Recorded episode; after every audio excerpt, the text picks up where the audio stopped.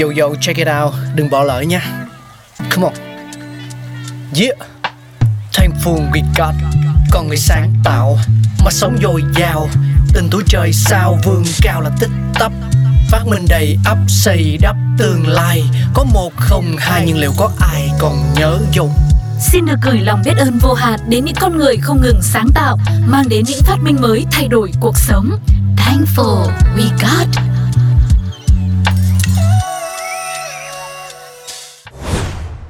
Hello, xin kính chào tất cả các bạn thính giả của Thankful We Got, một chương trình đã khá là quen thuộc với tất cả rồi đúng không ạ? Ngay bây giờ chúng ta sẽ cùng tìm hiểu về lịch sử phát minh nên chiếc bút xóa các bạn nha. Ngày nay thì bút xóa đã không còn là điều lạ lẫm với tất cả mọi người. Tuy nhiên không nhiều người biết cây bút xóa ra đời như thế nào.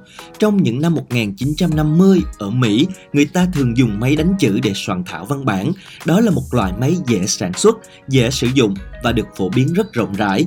Tuy nhiên khi họ gõ sai bất kỳ ký tự nào, họ sẽ phải đánh lại từ đầu. Một ngày đẹp trời năm 1951 tại bang Texas, bà Betty Nesmith Graham, thư ký điều hành thuộc ngân hàng Texas đã tìm ra cách sửa lỗi chính tả. Bà nhận thấy rằng các họa sĩ khi vẽ tranh trên vải đều tự sửa được những cái lỗi sai của mình. Vậy thì tại sao người đánh máy lại không làm được điều đó đúng không nào?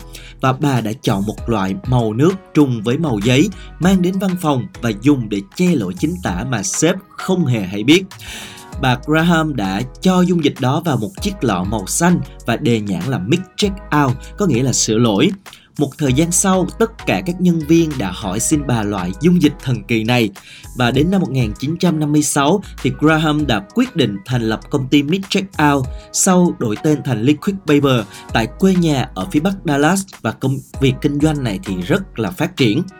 12 năm sau khi ra đời thì à, sản phẩm Liquid Paper đã được nhập khẩu đến Nhật Bản. Cũng vào thời điểm này, người Nhật đã sản xuất ra một loại mực xóa của riêng mình. Tuy nhiên, ban đầu thì tất cả các sản phẩm đều có mẫu mã giống như là một cái lọ sơn móng tay và chúng đều gặp vấn đề là dung môi trong mực dễ bay hơi khiến cho mực đông cứng và không có sử dụng được lâu. Thêm vào đó thì những chiếc bút xóa thường bị động mực ở đầu, chổi bị rách trong khi sử dụng hay mực xóa dễ đổ khi bị nghiêng. Và nếu mà ai đã tìm hiểu về văn hóa cũng như tính cách người Nhật thì sẽ biết rằng họ sẽ không bao giờ chấp nhận một cái sự bất cập với một cái vật dụng như trên. Đó chính là lý do mà Pentel đã tập hợp một nhóm chuyên gia để nghiên cứu và phát triển dòng sản phẩm bút xóa mới của Nhật Bản thay thế cho loại bút cũ, kết hợp những ưu điểm từ thiết kế của sản phẩm Pentel White và bút cọ Pentel năm 1983, quá trình phát triển và cải tiến dung dịch mực xóa thành công. Cũng trong thời điểm đó, Pentel đã công bố sản phẩm bút xóa đầu tiên Pentel Correction Pen trên toàn thế giới.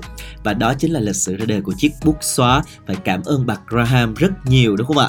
Cảm ơn các bạn đã lắng nghe. Hẹn gặp lại các bạn ở những tập tiếp theo nhé. Bye bye. Các bạn đang